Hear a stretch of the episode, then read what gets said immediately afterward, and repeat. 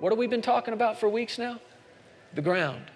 Out of the ground, the Lord God made every tree grow that is pleasant to the sight and good for food.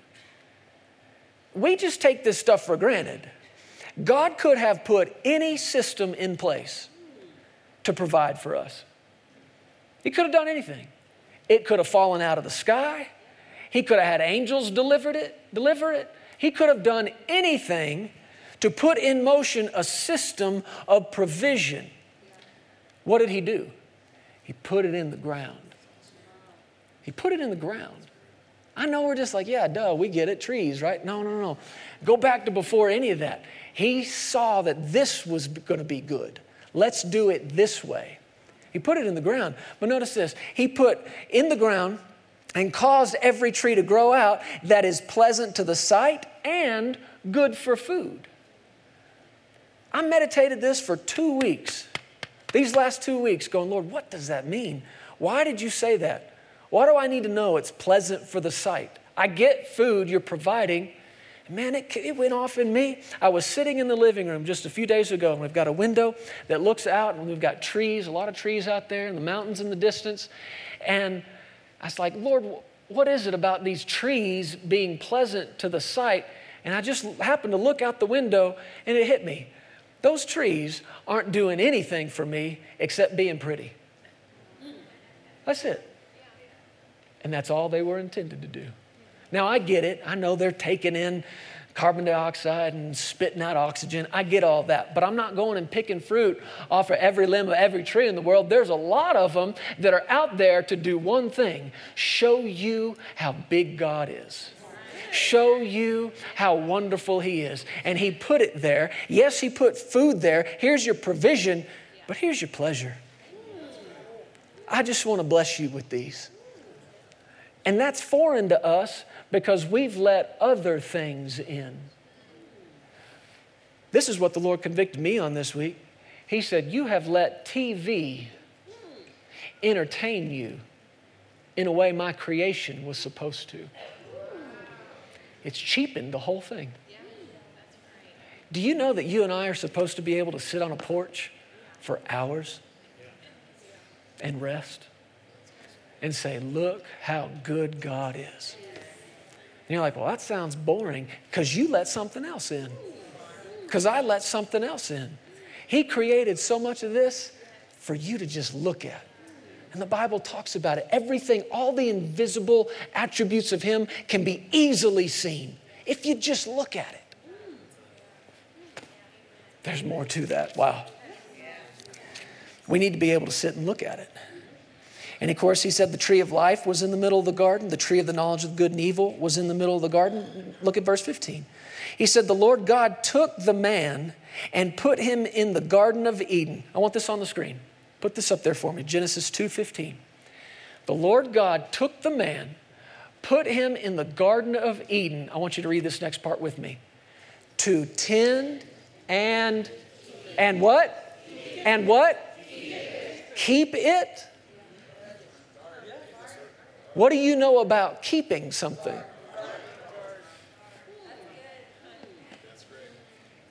Even in perfection, man had a job. even in an unter- untouched, curseless environment, man had a job. He put him in the garden with the job to tend it. You look that up, and it literally means to serve it. Even before the fall of man, we were called to serve. Serve it. And, and keep it. Look the word up. You know what it means? Guard it. From what? Even in perfection, something else is trying to get in. Guard it. Now, we don't know how long. We read it in a few verses and it gives the impression that God finished on Saturday and by Wednesday, you know, Adam had blown this whole thing and ah. But you don't know that. You don't know how long he kept the guard up. You don't know how long he fellowshiped with God.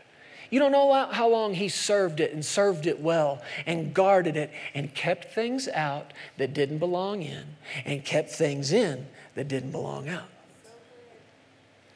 But one day, the guard came down and Satan came. Something else got in. And he started talking to Eve. And he said, What did God tell you about this? What did he say? What were his words? And she said, Well, he said, don't eat it, don't touch it, and that day you're going to die. And Satan said, No, no, no, no, no. Listen. I know he said that. Attend to these other words. He knows you're not going to die. He knows that in the day you eat of it, you'll be like him. The first lie ever told. What was the lie? You're not yet like him. They already were. Created in his image. Here's the lie. Here's another word. Something else is getting in. And you know the story. You know it because it's your story. It's my story. She ate of it, gave it to Adam. He ate of it, and immediately shame set in. Something changed because something else got in, because something got in the ground because the guard came down and something else got in. Immediately their eyes were opened. They saw that they were naked, they were un- uncovered. The glory of God that had clothed them, and there was no sense of guilt or shame. Immediately it set in on them. And you know this whole thing. Genesis, fast forward to chapter 3, and God comes looking for Adam, comes looking for Eve. He calls to them. They were hiding because they were afraid. Adam began to blame Eve. Like I said, it's your story, it's my story. Always looking for somewhere else to shift the blame.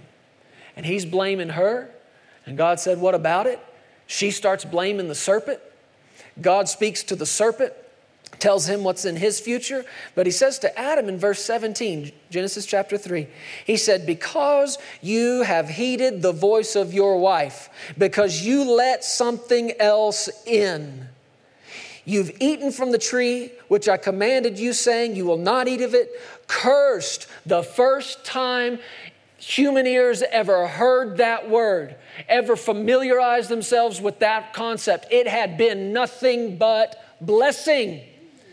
God had been the provider. God put it in the ground. He told the ground to do it. Ground, produce for them. Ground, reproduce. Give them what they need. Ground, give them what they want to look at. Ground, give them what they need to feed on. But then he said, because you let something else in, cursed is the ground for your sake in toil. You want to know what this word means? Worrisome labor. Worrisome.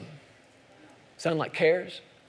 In toil you will eat of it all the days of your life. Verse 18 both thorns and thistles it'll bring forth for you. What's a thorn? Never before. But because of the curse, do you notice this? The very first thing that showed up in fallen creation was a thorn a thorn. In thorns and thistles, you'll, uh, it, it, the earth will bring forth for you. You will eat the herb of the field. In the sweat of your face, you will eat bread. Man, don't you know Adam just looked back at God and said, What sweat? This man had never sweat for anything, he'd never been his own provider. Grace had always provided. God put it in the ground, told the ground what to do. His job was never work for a living. His job was never sweat it out. Blood, sweat, and tears. His job was never to come to the end of a day and say, Look what I've made. What was his job? Guard it. You had one job, man. Guard it. Guard the garden. Thorns, these thorns Jesus was talking about, they were present at our fall. guess where else they showed up? Our redemption.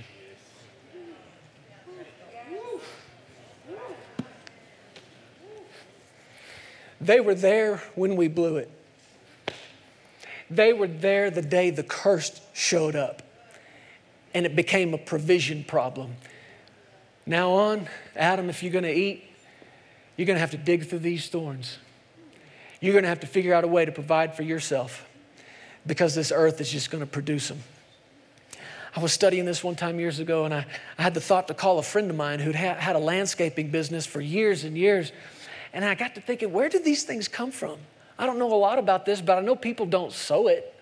I know people aren't looking at their flower beds going, you know what would look really good right here? Thorns, thistles. We need some thorns and thistles right here. You can't, you couldn't buy seed if you wanted to sow thorns. I called this guy, I said, Tom, where do thorns come from, man? And he, he laughed. He said, Jeremy, you know what? I'm actually on a piece of property right now. He was, at this point, selling large ranches and he said I'm, I'm, walking this piece of property and i'm actually walking over thorns right now. He, he looks around and he goes man i think the earth just does it. You see what, what, what the lord said to him? The earth will bring it forth. A few weeks ago i was outside the house just walking up the, the front steps of the house and this tiny little weed growing there caught my eye. And this thing could not have been more than about three inches tall. And i thought man i need to pick that and just walked on by it. walked inside the house. I don't know. I saw it again over the next couple of days, and I thought, man, I got to get that thing. And I kept coming up with whatever excuse. Oh, man, maybe my clothes are too nice right now. We don't want to pick that. And I noticed little by little, it's growing. It's growing. It's growing. We ended up leaving town, Sarah and I and the kids. We were gone a week. I came home, and this thing was about three feet tall. Two and a half, three feet tall. And I walked past it for days. And, and finally, it got on my nerves so much, I thought, I've got to go out there and get, those, get that thing. And it's a, I looked it up. You know what it was? A thistle. You got them in your yard. This thing grew up. Do you know how easy it would have been to pull that thing up the first day I saw it? But because I let it grow, because I let it grow day after day after day in just a short amount of time. It required gloves and a shovel. I actually have a picture of it and meant to show it in church today. I totally forgot. But I'm sitting there holding it like it's a ocean fish or something. I mean, this thing is this big. We got to be quick to identify the thorns. The thorns were present when we fell, they also showed up in our redemption. The Bible says that when they took Jesus to the cross, there were soldiers mocking him. And they fashioned and twisted this crown of thorns. And they put it on his head. And you know, that tells us they hit it, they drove it down into his head. And here these guys are thinking they're just mocking him. I'm looking back on it going, thank you. They had no idea what they were saying. They were redeeming you and me from the cares of this world. Those thoughts that pierce and become so distracting and so defeating. We need a guard. We need to keep that from getting in. Those thorns don't belong in. The Bible says, and I'll be done here in just a second. The Bible says this in 1 Corinthians chapter 3, verse 9 in the Amplified Bible. We are fellow workmen, joint promoters, laborers together with God, with and for God. You are God's garden and vineyard and field under cultivation. Why don't you say it? I'm God's garden. There are things that belong in this garden and things that don't.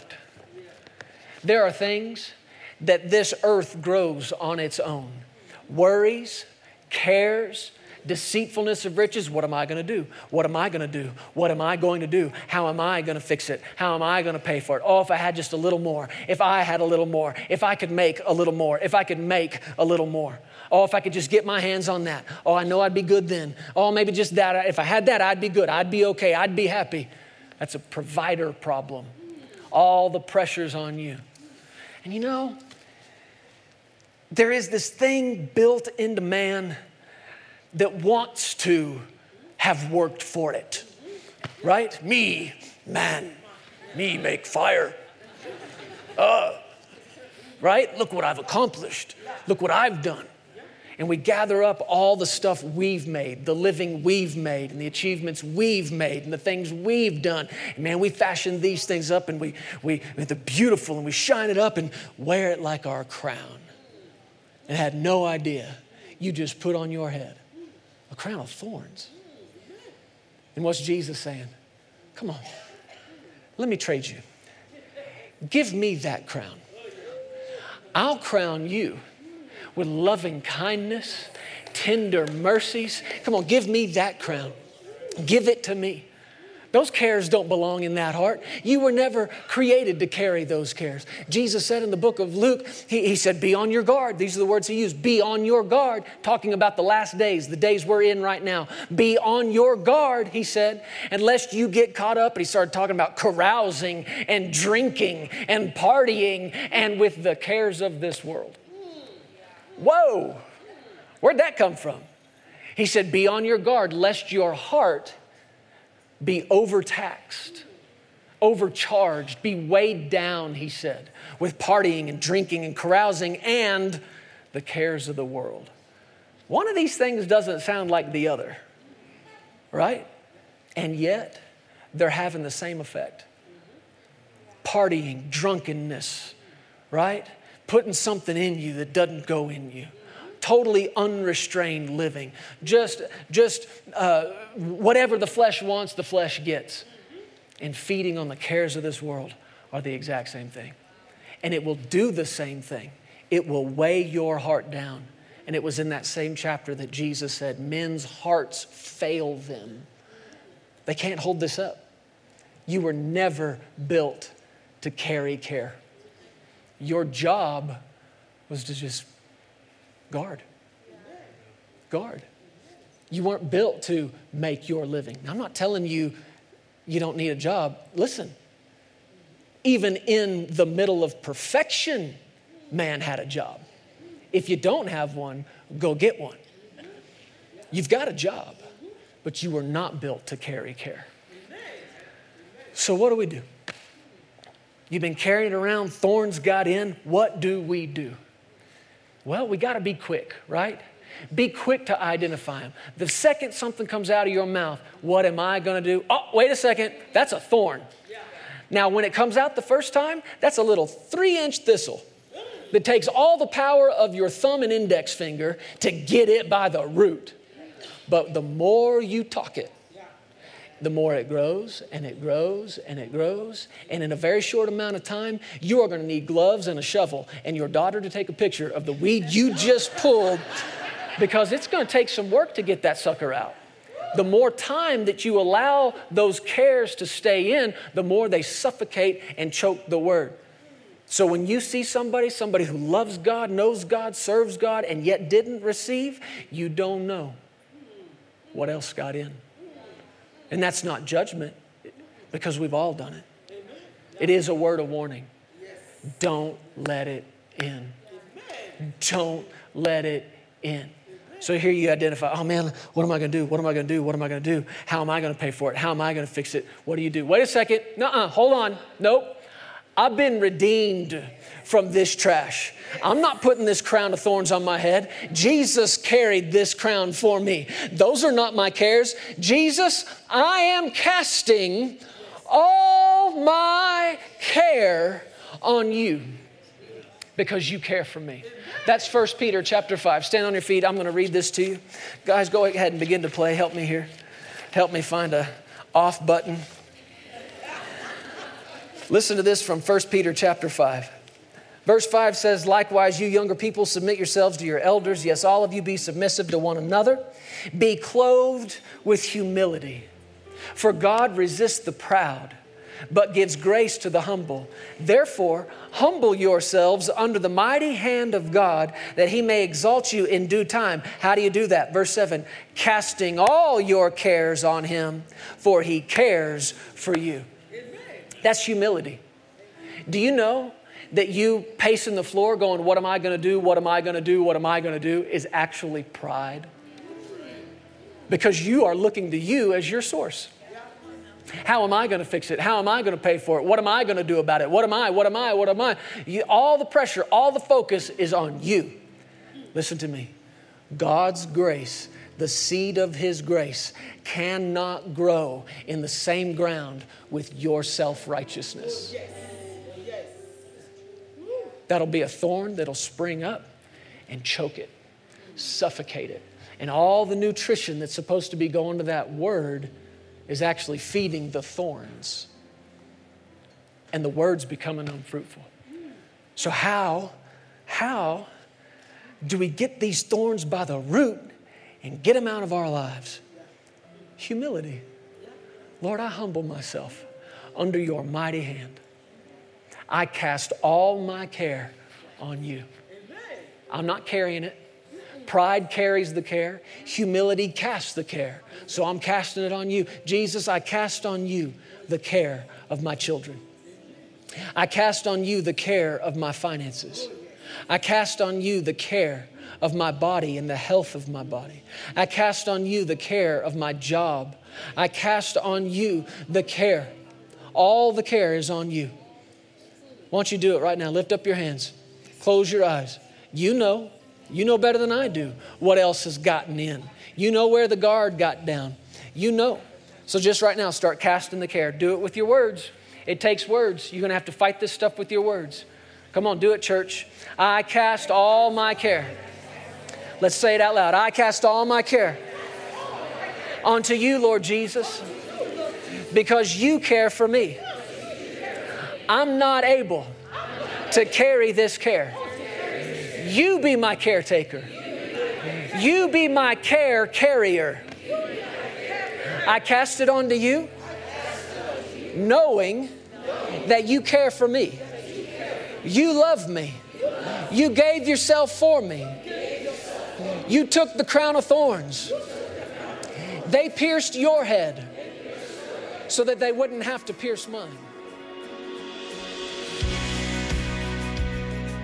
Hey, thank you so much for listening to the Legacy TV podcast. We hope you enjoyed this, and if you'd like to hear more of Jeremy and Sarah, subscribe to this podcast and download the Legacy Studios app. From there, you'll have access to the Legacy Television broadcast, the Legacy Letter magazine, and so much more. You can also visit pearsonsministries.com to contact us directly and find out how you can get involved with everything that's happening here at Legacy Studios. Be blessed today. We love you. Remember, you are always welcome here in the House of Faith.